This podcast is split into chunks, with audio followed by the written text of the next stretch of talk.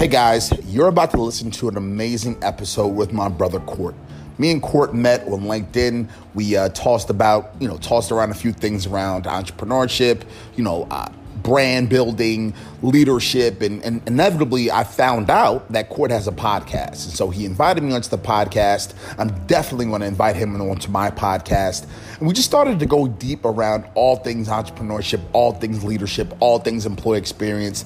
And in this episode, guys, he really, really, really pushed me to explain the business model of the E1B2 collective. He really, really, really pushed me to explain my perspectives of employee experience, what founders should be thinking about, how to tangibly put things in place, what employees should be thinking about. There's a lot of great stuff in this episode, guys. I know for a fact it's one of my sharpest, it's one of my best, it's one of my most in depth uh, interviews, and I'm just so thankful for you guys to listen to it. So, again, uh, thank you to Court. Thank you to all of you downloaders and subscribers and people that are supporting me so much. Thank you so much for this.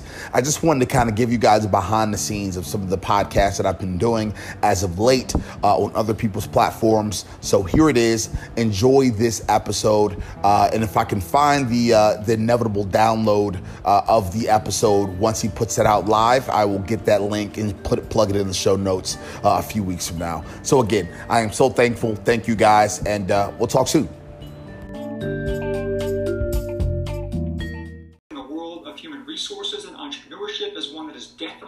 Not typical, in his own words, not typical, y'all, but his focus and dedication to putting employees first drives him to help forever change the world of work.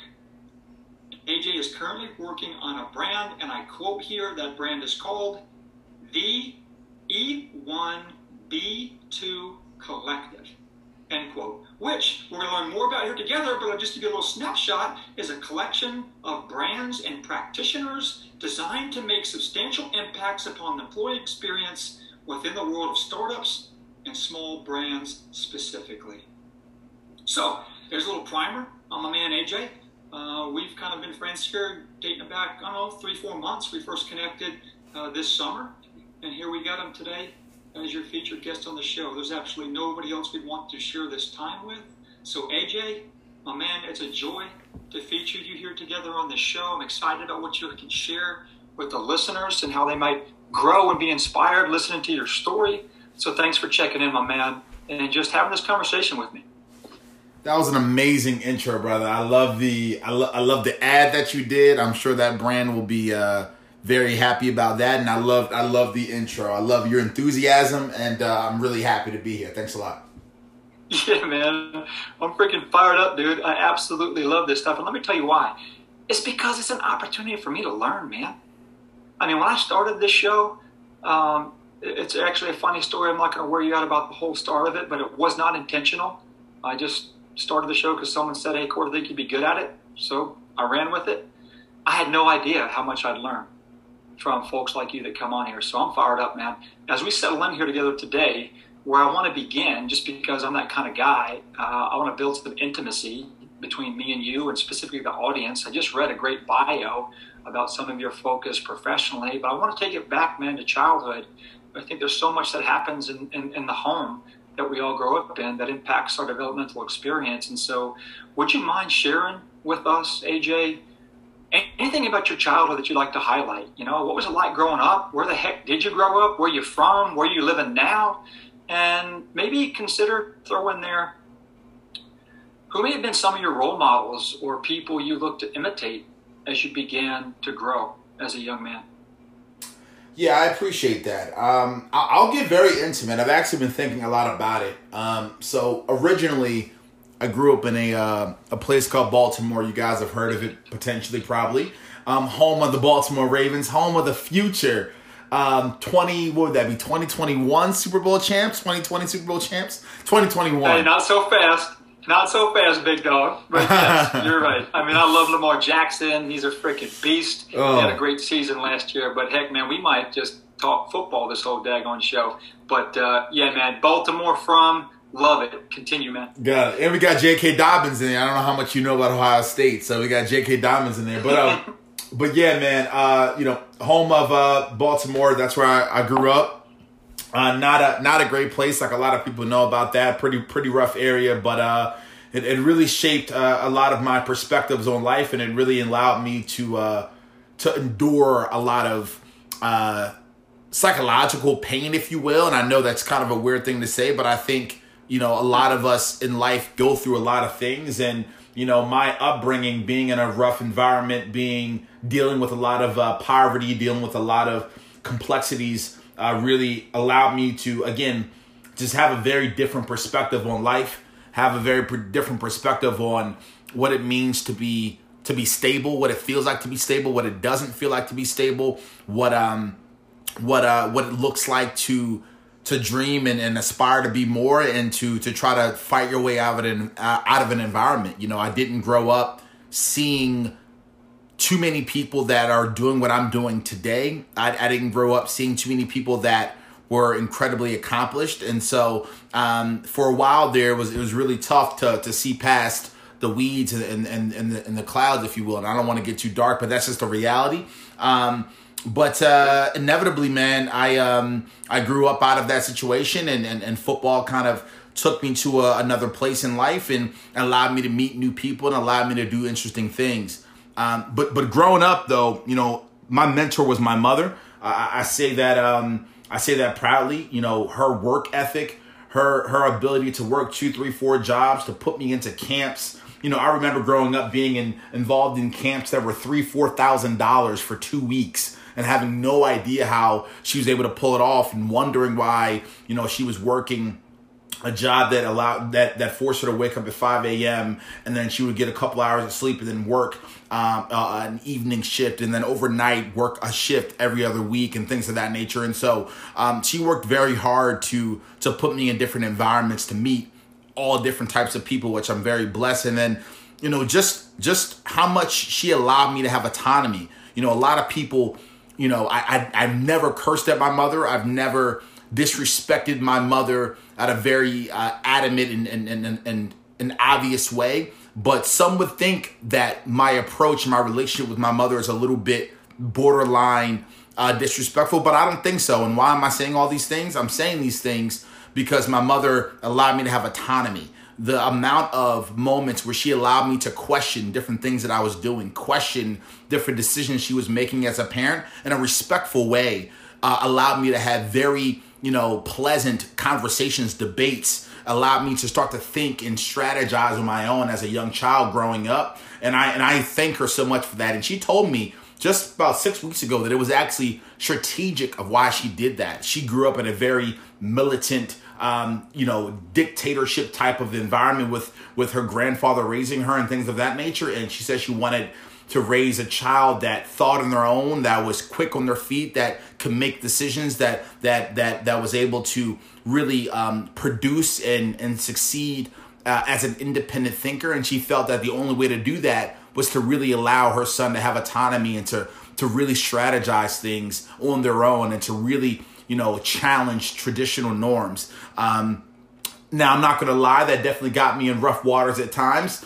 with her and and with other uh, you know, principals and teachers and coaches and things of that nature. But uh, I, I wouldn't take it back, and I know she wouldn't either. And so her work ethic um, and her personality, I got a lot from her, and so she's definitely been my mentor.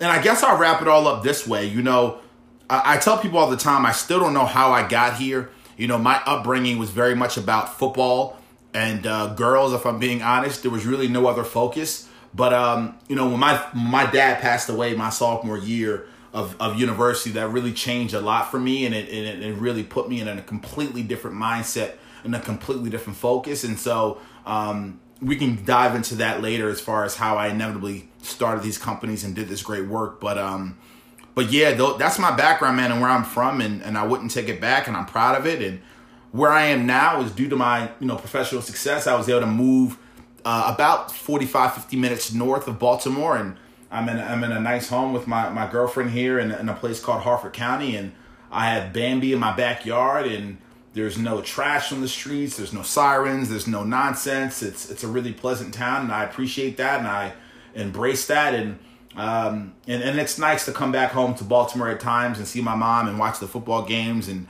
get a little wild my friends from time to time, but um, but yeah, that's uh, that's a little bit about me and and and and and, and who I am and, and and who made me and why I'm here today. Wonderful reflection, AJ. Thanks so much for sharing. Uh, just have a couple follow up questions, if I may, given that reflection. Number one, there's no way I could get any further in this podcast without calling out mom by name. Do you mind sharing your mom's name with the listeners today? I just want to give her one heck of a shout out. Yeah, her name's Lisa. Lisa. Hey, Lisa, thank you um, for your impact on your son. Uh, and any mom out there that's grinding for their child. Uh, shoot, we'll extend this to dad, caregiver, grandparent. Who knows, man? Whoever's filling a gap yeah. for the kids out there, man. You matter in a really big way. So thank you and continue. If you got to work those multiple shifts, dig deep. Find it within your heart uh, to find a way, like Lisa did. Because look at AJ now in this moment with Bambi in the backyard, living in a beautiful home outside of Baltimore. Hey, man, um, love what you shared uh, the work ethic, uh, the fact that mom was in a position to invest significantly and, and, grind to help you get to those experiences you wanted to have, meaning those camps that cost dollars to develop your athleticism. Um, you know, I, I think that it was a really interesting point that your mom decided to give you incredible autonomy. I'm reflecting right now in this moment about my children and my ability to parent. I've got a nine year old and an 11 year old.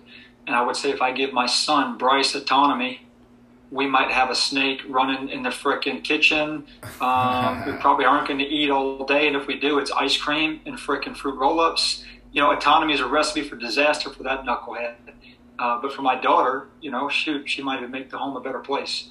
Um, so I think that's really interesting that that was one of the ways that your mom decided to lead because I feel like I'm leading in my home with some incredible rigidity.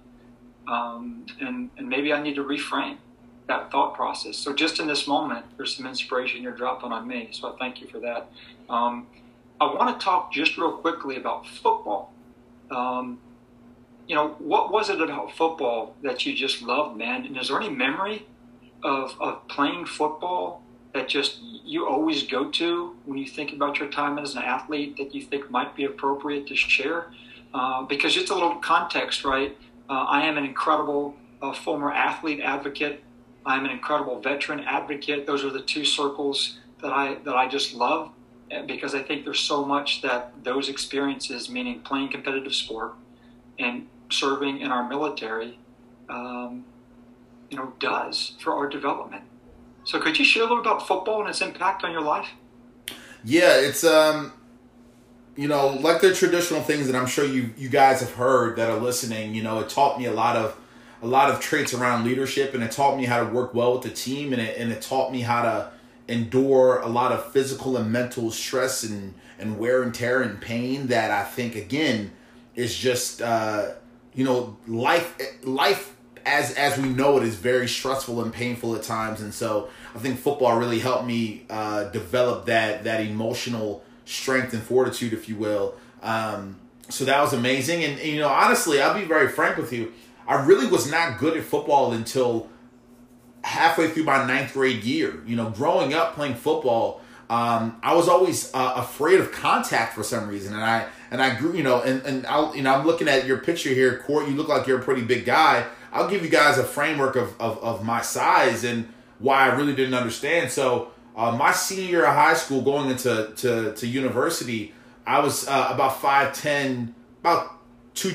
224, 225 probably, 218 depending on the day and what I ate. So I, I was uh and I played I played middle linebacker and I played uh, fullback. So um, I was not a small guy, but for some reason, when I got to high school and, and playing Pop Warner growing up, I was actually not anywhere near the best person on the field. But halfway through ninth grade, once I finally realized uh, my my natural strength and my natural size and my natural kind of intensity that was somewhere deep inside of me that a lot of coaches brought out of me, that's when it started to click. Because all throughout, you know, growing up playing Pop Warner, I knew the game really well. I was very, I was very intimate around that perspective, but just never really utilized my size to my advantage. Um, but yeah, the the most you know exciting moments that I can remember um, and you probably know a little bit about this too. Um, in uh, in high school, there's a couple of different tiers of All American uh, status you can make. Um, Nike and Under Armour have a lot of big things that they're doing today. Adidas has a big thing. Um, the Army actually has a big All American game as well. Um, and then there's another tier below that that a lot of people actually don't know about that uh, is really respected. So a lot of the athletes that are your um, your your your all counties and your and your all your, your your regional players and some of your all state players that don't make it to that all American level get selected for some tier two all American teams that a lot of people don't know about. And so my senior year, I made uh, all county, I made all state, and then uh, I was actually elected to get flown out to play in the Pro Bowl Stadium in Hawaii as a part of a let's look at it as let's call it a tier two All American game where um, I was a part of the East Coast Division. So I had people on my team from New England all the way down to Florida on my team, um, and it was uh, it was a spectacular moment for me to represent that team playing fullback and to get a little bit more eyes and ears on on, on me and uh, playing against those big boys from Texas and playing against those boys from Nebraska and then playing against those tall, fast, athletic boys from California and LA and San Diego and um, so it was a really nice experience for me and really helped me as I as I uh, got ready for my collegiate career. Man, I, I, love it, dude. Thank you so much for sharing that. I'm hearing from you when you talk about football's impact on your life, it seems to be the incubator for stress and stress tolerance, which are, you know, and is an element of, emotional intelligence. Uh, you talked about leadership and what you've learned there. Uh, I mean, you didn't say this word, but I think that when you reflected on your ninth grade state uh, of being an athlete, there was some incredible self awareness that you experienced given your size, uh, your talents, your strengths, and then leaning into those to be successful. And hey, man, I had no idea about your opportunity to travel and play uh, in Hawaii in that moment. And so I think the last thing I would just share is that what an incredible way to grow in perspective by playing competitive sports. And so, hey, uh, a couple things for the listeners, right? I mean, you can get it done playing a game of football and probably any sport, even if you're just starting in the ninth grade. I'm another testament. I didn't play football till my sophomore season in high school and I went on and walked on and played college for four years at the college level. Uh, you know, earning a scholarship after that sophomore season. So, just a little bit of inspiration now for any athlete that's maybe down on themselves, or for any parent that's that's you know leading and managing an athlete in the home. Just don't quit, y'all. Just keep rolling. So, thanks for sharing that, big dog. Um, let's let's continue here in this conversation and talk a little bit about now uh, your focus professionally. Um, and I want to just go back to, to one of the things I shared in your bio, and it was the description you used when you consider kind of your, your ascent into this world and the success that you've had. You know, it's almost like you said, I don't even know how I got here, I think, or some of the words that you used. Um, and you absolutely said, hey, look, my road has been atypical into this focus on human resources and entrepreneurship. Will you just share, AJ, why is that, man? Why do you consider your ascent into this industry as atypical? Uh, it's it's atypical because of, of of of my traditional back, my non-traditional background, and my lack of traditional background. So, um, at the beginning of my sophomore year, so um, I, I originally attended the D three school of Wesley, and and did well there, and then I and then I transferred over uh, to West Virginia and and played there. And so um, prepping for that for that freshman uh, for that sophomore season at West Virginia um, is when uh, my my father passed away. Um, and so when my when my father passed away, I decided to come home. And uh, in the midst of that, there were a lot of things that happened that uh, sparked this desire to to start a business. Um, we don't have to go down each and every rabbit hole, but inevitably there were a lot of um, a lot of great mentors and a lot of great people in my corner that believed that uh, I should do that rather than go back to school. I was, I'll be very frank, I was getting myself into a little bit of trouble. Uh, I was, uh, I was lashing out a bit, and uh, they wanted to keep my they wanted to keep me busy. They wanted to help help me get into something that was a little bit different. And so, um, with a lot of great partners, with Under Armour and a lot of great organizations that were uh, supporting me and supporting my team, uh, we put together an amazing company. And uh, so that's why it's not traditional, man. I I went from, you know, just again a, a very below average student. Um, trying to figure it out in athletics and quickly realized I was not going to the NFL, but was just trying to hold on. Um, till my dad passing away, to then pretty much within an 18 to 20 month window, building a, a respectable business and not having to work a regular job like my other 19, 20 year old friends, or not having to live at home like a lot of my other friends, and, and really overnight turning into a, a businessman, an entrepreneur and having to deal with those complexities. And so when I say I'm non-traditional, I'm non-traditional because I still to this day have not finished university. I still to this day am working on some traditional, you know, certifications that are in the leadership or business and entrepreneurship space. Till to this day, I have not dove deep into any traditional norms. Um, and so that's what I mean by non-traditional. And then also what I mean is, you know, I built that company for about 18 months to two years, made a really big leadership mistake that I know we'll inevitably dive into. I built a second company at 22 and ran that for another two and a half years. And then I took a completely out of the box pivot and dove deep into employee experience. And over the last five years, I've been the VP of people for two startups. And so, again, based off of my non traditional background educationally, you know, me building these startups at a very ad hoc, random, out of the box perspective where I never in a million years looked at myself as an entrepreneur. Now shifting and diving deep into the employee experience world. Yeah, man, it's it's radical. It's different. It's not your traditional norm. All the people I connect with um, don't really look or sound like me, and uh, I don't know if that's a good or bad thing, and that's just my truth. Yeah, man. I love it. Thanks for sharing your truth because I think it can serve in this moment as an inspiration to the listeners that there is not a path, right? There is your path. And here's another one AJ's. And hopefully, someone out there who may feel defeated in a moment of being in, you know, college, university, as my man AJ calls it, you know, being in university and then you're not. Hey, maybe think door closed is door opened and, and, and, and try to figure out what is that door that's now opened and try to run through it and draw upon kind of AJ's inspiration here uh, as you listen to how his life has developed. Uh, Want to continue a little bit of talk employee experience in this moment because it seems to be that focal point for you at this moment in time. Um, you use the words put employees first. I got to be honest, man. Um, I've I've worked in some companies where they've had that as their slogan. Um, I've actually been in some incredible organizations in my time in Army Special Forces where we didn't use the word employees, but we absolutely would consider our people our most valuable resource. But from a guy who focuses on employee experience, I'm just curious, man. When you say put employees first, what does that mean to you?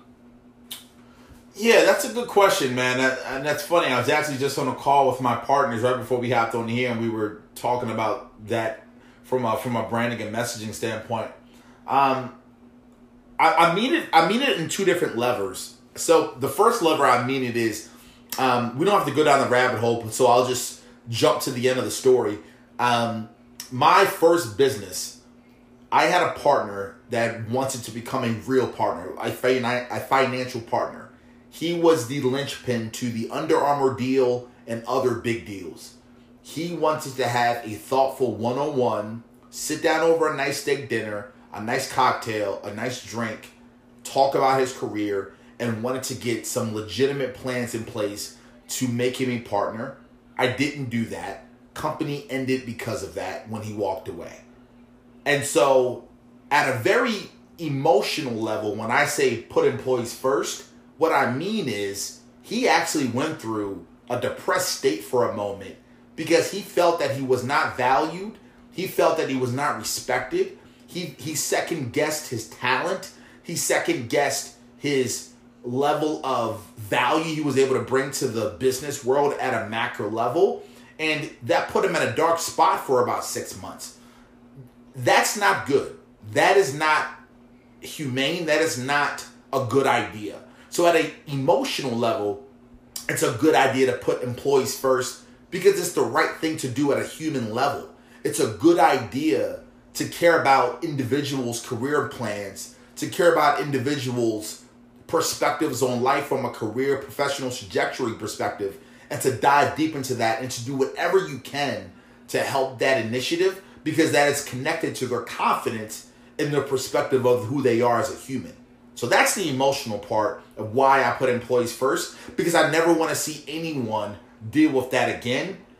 Yet I have seen it happen so many times since that moment. I wasn't the direct reason of that, but I have seen it happen so many times where I've seen employees depressed, throw up because they have anxiety, throw up because they have horrible moments and stress that is unbearable because their workflow and their design of their roles are nowhere near conducive to the way that they think. So that's the emotional piece of it that companies need to think about. The business piece of it, Court, here's something that cannot be denied. If I made the decision at a business level to keep him on board, I'd be sitting on a 30 to 50 million dollar company right now with six to eight locations. I, I have no doubt in my mind. At a business level, it's a good idea to put employees first because at the at a very literal level, they are the foundation of whatever you're doing.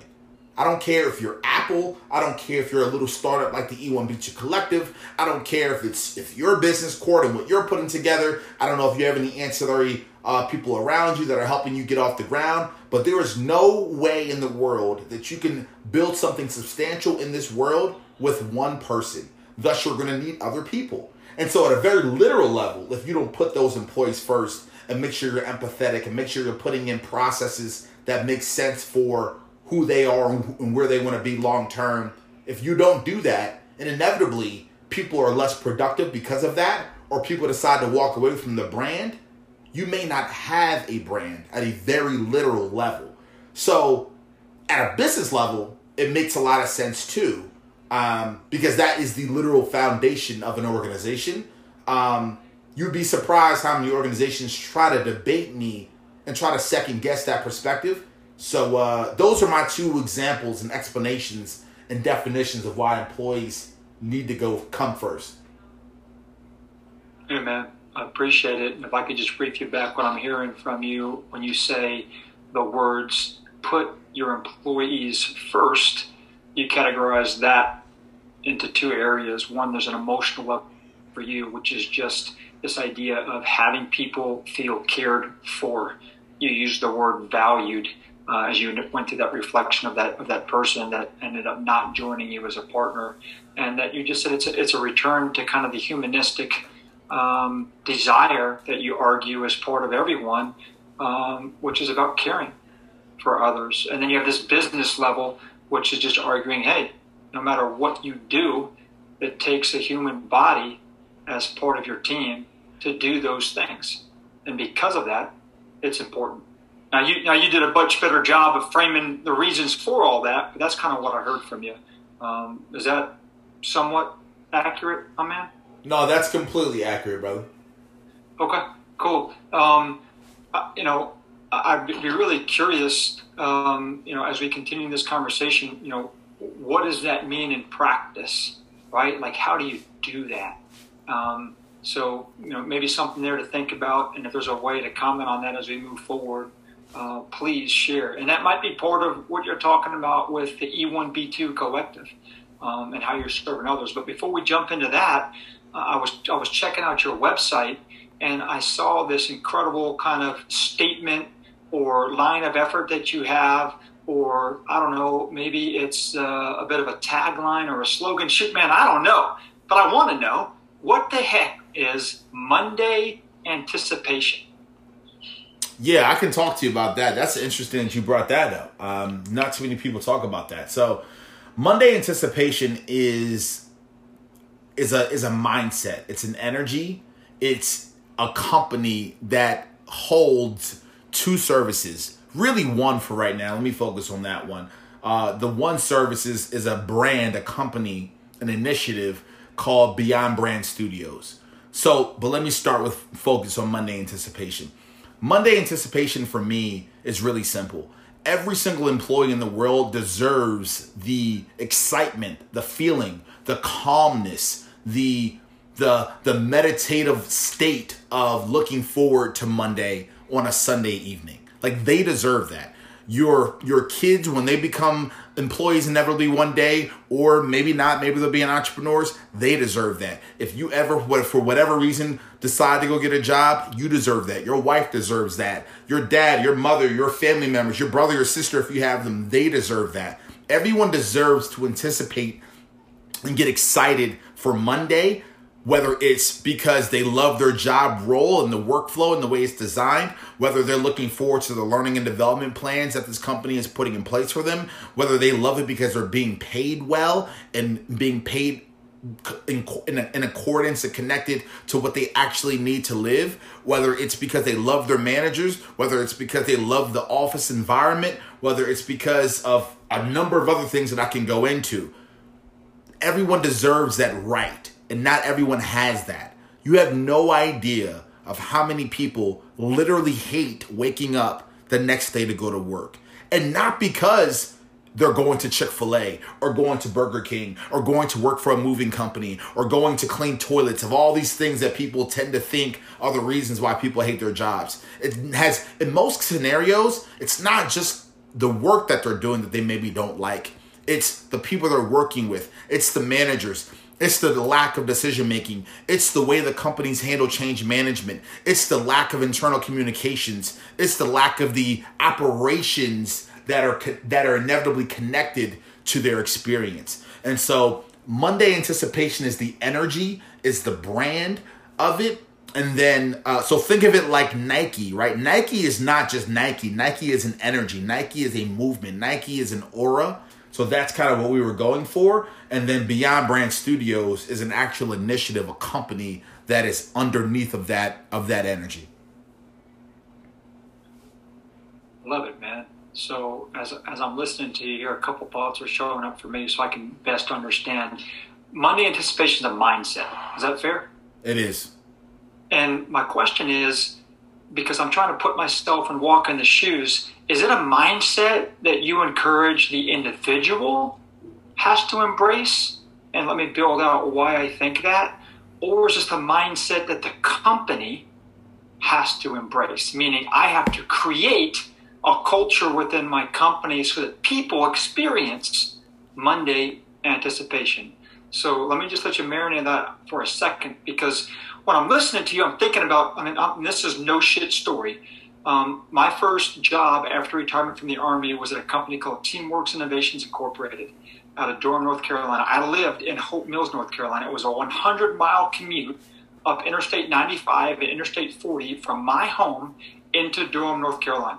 Now, for a guy living in Baltimore, you might say you get no sympathy from me, brother. I know all about the commutes in that area. But for me, that was a challenge. I mean, 100 miles. And I, I, would go in early and I would park in the Durham YMCA and get a morning workout before work. And I remember in this moment, I called a close friend of mine. His name was John Frazier. This man was 74 years old. We had just attended George Mason University's Leadership Coaching for Organizational Well-Being five-month program together, a cohort experience, and John and I had become close friends he was like the old freaking wise dude, man. And, and we maintained connection together because that's how networking works. You know this well, AJ. Mm-hmm. And so I called up John, and John called me Monday morning, and John said, "Hey, you doing, Court?" I said, "Man, it sucks. It's Monday, right? Yeah, I'm, it I'm sucks. Listening. Yeah, it's Monday. You know what John told me? He said, "Why?" He said, "Change it, man." And I said, "Well, because it's not Friday." He said, Court, you have the opportunity to choose, man. Why does Monday suck? Right? So, what John was doing, he's invoking in me to shift in my mindset. And so, the reason why this story is so vivid for me is because that stuck with me. Mm-hmm. And I decided that, you know what? I can control my behavior and my outlook on my experience as an employee. And I began to unpack the reason why that was. Um, and so, you know, I think that there's there, there's a flavor of this Monday anticipation that I think is on me as the employee, and that's why I was curious because I also, as you built out the way you explained it, I felt like it was something that that was on the business to solve for. And so, yeah. Any thoughts, man, as a follow up to my reflection there as I listened to this story about Monday anticipation? Let me just close up by saying this. I absolutely have been part of companies. That company, Teamworks Innovations, people loved working there, right? And it was for a number of reasons. It's because of the permanent time off that they give, it was because of the people that were in that company, right? There was a great culture and a great vibe, and they were making good money. The company was doing incredible work you know, and, and what I'm showing up here for you is that my work as a leadership coach, I help people make good decisions grounded in decision making criteria. If your life sucks and you, you don't have Monday anticipation, well, guess what? You get the chance to choose to change. Mm-hmm. And for the, some folks are thinking right now, man, I've never experienced Monday anticipation. I may say, and AJ may say too, well, it's time for change then. And why not change? So, you know, just just just kind of added my reflection and perspective given what you're saying. Does that move you to comment at all, my man? And I know we're just ripping this from the fly. So if you got nothing, that's okay. But that's kind of the things I was thinking as I listened to you. Thoughts at all? No, it does. That's that's beautiful how you broke it down. It does. So I was actually like taking my fingers and like doing like a flip sign because I look at it from both ways. So I flip it, right? So I broke down I, I broke down the responsibility on the brand. I broke that down. So let me talk about the other side of Monday anticipation and something that me and my partners have tried to pull off, but I wasn't too interested in the business model of it um, because uh, there's a lot of hard work to do. Like we'll we'll get into that another day. Um, you probably maybe can give me some tips offline about how to maybe go about this business model, but the other re- flipped reverse uh, perspective and energy of Monday anticipation is exactly what you were saying. This is what I would say to an employee, right? If you are not happy and not excited about getting up Monday morning to go into work, and I can go through a lot of other reasons of why you're not happy. Again, maybe it's because you're not paid well. Maybe it's because you don't have autonomy. Maybe it's because of their issues with diversity and inclusion and what's happening right now, you don't like what they stand for. Maybe it's because of their employee life cycle and the way it's, it's structured. Maybe you don't have an IDP plan, an individual development plan, um, and, and, a, and, a, and, an outline of what your next two promotions are going to look like and what you need to do to get those new two, next two promotions, whatever it's going to be. Whatever those reasons are, number one, Monday Anticipation, the company, the brand, the energy, we want to educate you on what you deserve. You deserve a company to put an IDP plan together. You deserve a company that's going to have a very thoughtful one on one at least every 30 days. You deserve a company that's going to put pulse pulse interviews in place for you. You deserve a company that's going to allow you to have cross functional work and design so that you can get experiences in all different types of atmospheres in the company. So that if out of the blue you want to make a complete pivot from operations to being in the marketing and having a marketing role, you can. You deserve a company that allows you to have autonomy around decision making processes and, and different frameworks and change management and things of that nature. You deserve to know what the hell I'm even talking about in court, you would be so surprised how many employees have no freaking idea what I'm talking about. My girlfriend to this day, the only reason she knows what I'm talking about is because she hears me on these rants every single day of the week. No employee that I know at a very personal, just regular employee walking walking around in life right now, whether it's at a marketing agency or they have a regular corporate job or Chick-fil-A or a moving company, they have no idea of any of these buzzwords and what they actually mean operationally. So the first thing is we want to educate employees around what these things are and let you guys know on the record right now on this amazing podcast you deserve to know what those things are. You deserve a company that will do these things for you.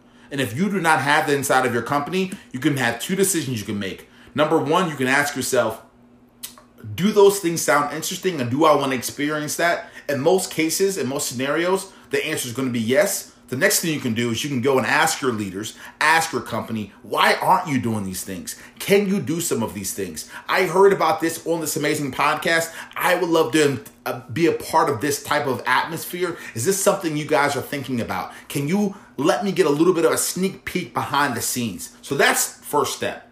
The second step is if that's not going to happen, and if you had those conversations, you realize nothing is going to happen there. To your point, court, to your point, court, you can move on.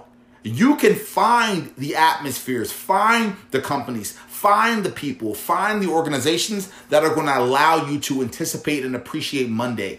It's about having honestly, you said we can get a little bit, you know, a little bit crazy on this podcast. It's about having the balls. It's about having the respect. It's about having the confidence. It's about having clarity within yourself of what you deserve, of what you what you need in life. And and and in my opinion, anticipating and appreciating looking forward to Monday is a good idea for your mental health. It's a good idea for your wife, for your husband, for your kids to set a great example, to come home every day in a good mood. It's a good idea. And so it's much more than just what the company needs to do. It's also an, a motivation and an educational tool that we want to embrace for the employee. Um, and again, we haven't dove too deep into that business model because, frankly, um, my work and my background has been so good around building relationships with companies and organizations, and I haven't done a great job of building out communications to the mass media, the mass market, so an everyday person around whether it's like leadership coaching like you or career coaching and things of that nature. But uh, I, I we probably need to get into that area um, to to kind of uh, actually activate this energy, this little rant I just gave you. But that's the other side of this of this business model that excites us and something we believe in. Yeah, man. Coming out of a guy that worked in a startup um, you know, a lot of the stuff you're talking about, I absolutely can can see how that can fit from a consultative perspective on if you're a company that wants to have Monday anticipation for your employee base, come have a chat with AJ. Because a, lot of those things that you listed off, the, the monthly one-on-ones that people deserve, the exposure cross-functionally within the company that people deserve, the IDP that people deserve, you're right people do deserve those things. Um, so I have a lot of clarity now on what you're talking about, and I guarantee the listeners do too. So thank you so much for, for sharing that. Um, I want to continue here, man, and really just go in this moment to get some insight to another project you're working on um, that I think is related absolutely to what you just shared. Um, and it is what I did in your bio, uh, introducing the E1B2 collective. So, can you just talk about what's the mission of this organization and how do you intend for this company to serve others in your work? Yeah, so this is the biggest project we're working on right now and honestly what's taking up most of our time. So I'll give you and this is this is a very simple model. When I say collective, what I mean by that is me and my partners and then a big unit of other practitioner and leaders we all have individual skill sets, individual focuses in the world of leadership, HR, at a very deep level that we all bring to the table. And so, as a unit of five, six, seven of us, we want to go into a startup, a small business, 50 to 250, 300 employees, and we want to say to them, hey guys, you're 50, 60, 70 people right now. You have been doing bare bones HR. Let me explain what that is. You've been doing bare bones, traditional, you know, like let's call it what it is BS onboarding. You have been following the laws in your state and making sure people are paid correctly. You have paid taxes right. You are following compliance laws. You've been doing the bare bones of HR. You've been legally running a company and hiring people and, and working with them. You have not looked into your decision making structures. You have not looking into meeting the structures and design. You have not thought about cross functional design. You have not put in, you know, IDP plan development and structures. You have not looked into your onboarding processes and making it completely empathetic to your employees. You have not put in new hire orientation structures and formats that are completely empathetic and, and transformative for your employees. You have not looked into your recruiting structures. You have not looked into your rewards and recognition processes, your compensation strategies and design that are more empathetic and realistic based off of what your people actually need.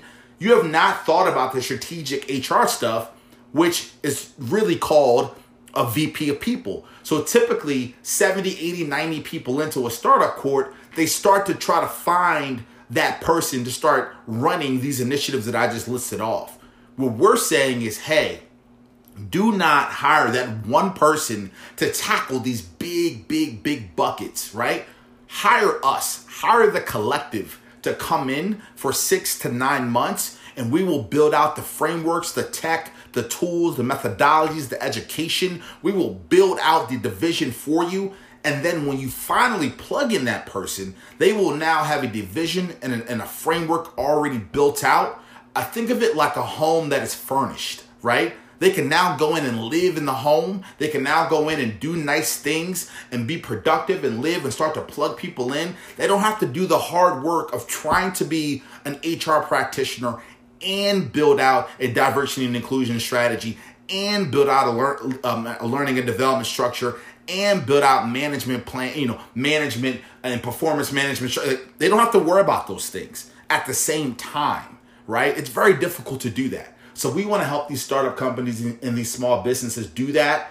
And we do it through the lens of putting employees first. So everything we do is around asking the single most important question what would the employee want to experience out of these very operational things that we focus on? What would be the most optimal, amazing experience for the employee that are going to make that employee most productive, most you know happy, you know, uh, you know, emotionally invested. Thus, it's going to be connected to the business making more money because the employees are doing a much better job because it's geared around um, their productivity, and you've suffocated all excuses for an employee not to be successful. And if they are not successful, then it's on the employee, right? Don't get it twisted here, court. There's a lot of accountability that we need to have on behalf of the employee. There are bad employees out there, but we want to make it so hard. We want to suffocate the excuses. And so um, that's the business model. That's what I'm really most excited about. It's a very white glove approach. Uh, I'll be very honest. It's an expensive approach, but it's something that I think is worth it um, because it will prepare you for the next 10 years of building your company the right way from your people operations. Yeah, man. I, I, I love this because, and let me tell you why. Um, what great clarity you just painted for me in this picture. And, and the reason why I'm so excited about what you just shared with me is because I've lived this. So, for my listeners in the military, they're like, what the heck is he talking about? Like, because you have a human resource command that's got incredible structure and more red tape you could ever dream up. Some of this stuff is kind of like, ah, what's this guy AJ talking about? For my listeners that are working in the Googles and the Amazons, you do not have this problem. You have a well-developed, you know, system uh, that provides that human resources, that experience for the people that's time tested. Of course, everything can go from good to great, but but the E1B2 collective is likely not for you. Let me tell you who the E1B2 collective is, and of course I'm inviting AJ to fricking slap me up here if I'm wrong, but it's for the guy like me who was a 41st hire into a startup company that began as a salesman. And when I came in as a salesman, I had a two-day onboarding from the VP of sales. And that was it. And then I said, go work right? And, and you know, also that did not have an annual performance review. There, and, and coming out of the Army, you absolutely had an annual performance review. I mean, the E1 B2 collective is for people that are experiencing that. And if you're a president of a company right now and you're five people strong and you don't want to invest $100,000 in a salary for the VP of people, the E1 B2 eh, collective is for you. And guess what? I went from selling software in this tech startup to becoming the first leadership coach for this company.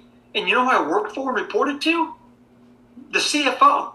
And that's not atypical because because the CFO in some cases is that person in the startup world because you got to have the CFO to grow that begins to take on the additional duties that a traditional HR person would take on. We had one HR person in the company, and then I experienced that after about a year, the hiring of a VP of People and Culture. That's what we gave the title to when we began that hiring process. And that's a C suite position, y'all. That salary, uh, you know, arguably is at least 100 plus, probably upwards of two in some cases. And so I don't know what an eight month consulting relationship works with, you know, you know, from my man here, AJ. But if you're considering not wanting to bite off that much in your startup, give my man a call and see how he can help you as you build out your incredible company. Thoughts, man? Did I do a good job or did I miss on where I thought listening to you the E1B2 collective fits in well? No, you did an amazing job and and I give you credit and then I'll, you know, I'll give myself some credit too because I'll be very honest with you in the beginning of this idea which was really on the backs of COVID nineteen. I mean, this was this the idea of it came the week that I actually got furloughed. The week I actually got furloughed was the I, was the second the idea hit my brain. So between that moment and now, I spun out all of these things. I built partnerships with 16 different people, and so I've been working really hard. And throughout that entire time, I've been trying to make sure the messaging and the clarity of what I'm actually trying to do is uh, exactly how you delivered it. So thank you to you. Thank you to me. That means I did a decent enough job of explaining the pain points and what we're trying to do. Yeah, man. Uh, and from a business perspective, right, you just got to find the right price point, my man, on how you sell that consultative relationship. And it's got to make it's got to make sense. It's got to make dollars. And I don't mean that for you from an income perspective. I mean for the company you're selling yeah. it to. Your value prop is don't hire the person, hire us, and we're going to save you X amount of money on that salary, in my opinion. So you don't need to hear that from me. You already knew that. I'm just doubling down. Hey man, let's continue here together. A um, couple more questions that I'd love to hit on. Um, I see that you do some keynote speaking um, and what you call fireside chats as part of something called Project 2030. Can you just share a little bit about that work and the purpose? What is Project 2030, man? I love I love how prepared you are, man. This is great. You're running you're running through the entire gamut of the projects we're working on. So, um, yeah, man. So, uh, you know, startup advising and speaking has been something that I do ad hoc, right? Um, you know, I have a really big speaking event coming up here soon. Got a couple other things in, in, in the uh, uh, in the holster here that I'm that I'm working on. So it's it's not something that I spend a lot of time doing. But Project 2030 is a little bit different than a lot of the experiences I just talked about that are a little bit more ad hoc. Project 2030 is a very intentional initiative that I started about a year ago. And for us, it's about getting the next generation of people leaders ready. That can be managers, that can be inevitable executives, that can be HR leaders. And so, what we like to do is we like to go to business schools um, you know, management track programs inside of universities, as well as HR programs inside of universities. You know, just to name drop a few, just to make sure you guys understand. You know, this is legitimate here. You know, Maryland University, Texas State, Texas A&M. We got something going on at John Hopkins uh, towards the back end of the year here. Um, uh, what else? LSU, uh, a couple other schools that, that that that will leave off there, and our entire mission and plan has been to prepare these individuals, these young, brilliant minds, these 19 year olds, these 21 year olds, these, these, these 20 year olds, getting them prepared to understand the aspects of leadership and employee experience at a very operational level that we talk about. So we dive into all the things that we've talked about on this podcast today and so much more in a fireside chat organic Q&A format so not your traditional keynote where they're listening to me for 45 minutes, just go on and rant.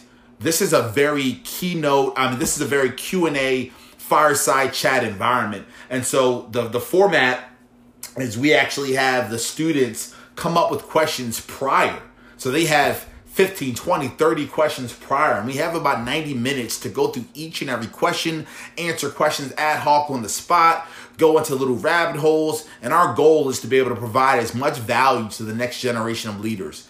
And uh, I'll drop a little bit of a, a, a, a I guess, a messaging to my future self here. My goal, honestly, with this is to move this from ad hoc, and these are free, by the way, court, free Q&A, fireside chat moments at very respected universities that are more of a resume builder and a credibility builder for our company. So I want to start moving them into like, you know, adjunct like um, programs that we try to make legitimate partnerships at the university level. Actually, Court, you may be able to give me some advice on this. I believe you told me that you have actually built out a partnership with a university near you where you're coming in and doing some work. If, if I'm wrong, please correct me, but that's the hope is the hope is that we can put together a six week program where we put them through the E1B2 machine, if you will, around managers, around management, around being an HR executive, around being a founder and a CEO. And we want to kind of give them a little bit of a taste uh, at a six week level of what it looks like and put some frameworks in place, put some methodologies in place, get them thinking about what it really means to, to, to conduct an E1B2 kind of framework as a leader. Um, so that's the big goal. Uh, but we need to get a couple more under our belt, build a couple more relationships internally, and then we'll start to try to activate that uh, that next level of engagements. Yeah, AJ, I love it, man. I think it's gonna be really valuable. A couple things that you open the door for me to just share some thoughts that might be useful. Number one, nothing's free, bro. I would strike that word from your vocabulary. You might be able to roll out pro bono, and I would encourage you to use that. there the it is. Because when you say pro bono, the listener is automatically saying to themselves, "This is valuable." and AJ values this, but for this particular client, I'm going to do it for you out of the kindness and generosity of my heart. Um, so, brother, nothing you do is free, in my opinion. Not even one of these days, my man, can we get for free. Um, so I just I would just share that as a business model. I would say that I would encourage you. I'm challenging you in this moment in 2021. Don't do anything else pro bono you just listed some signature clients, man, that you're working with.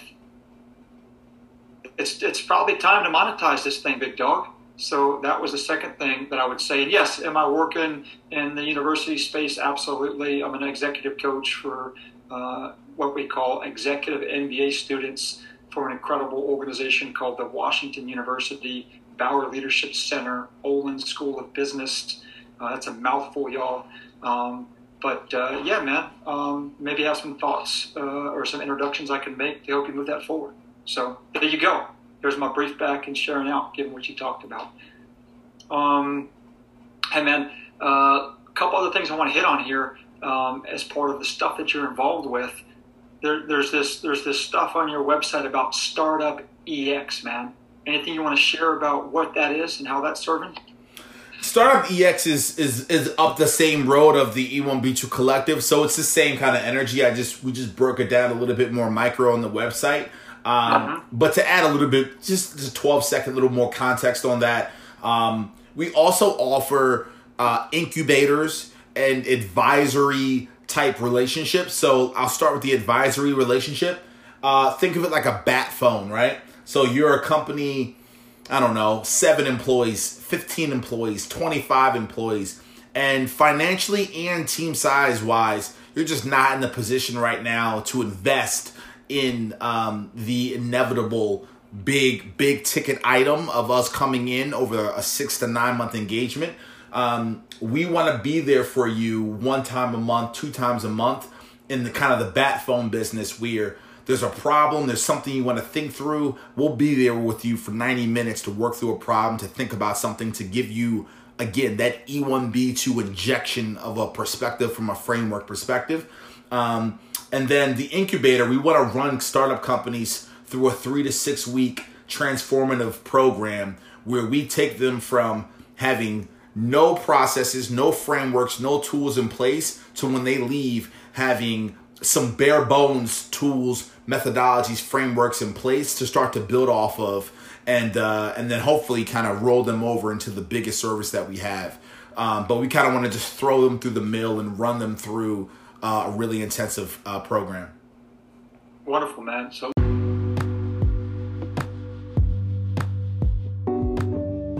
Hey guys, I'm really, really sorry about the cutoff. This was an amazing episode. Thank you so much, Court. And I will uh, do my best to try to find the actual link of this episode plug it in the show notes. But again, thank you, Court. Thank you to all that have listened to every single episode of the E1B2 podcast. I'm incredibly proud of it. I'm incredibly thankful. This interview probably was the best interview that I've ever had. Just wanted to kind of share it with you guys, get a little bit of insight. Again, I appreciate you listening. Apologize for the cutoff. We'll talk soon.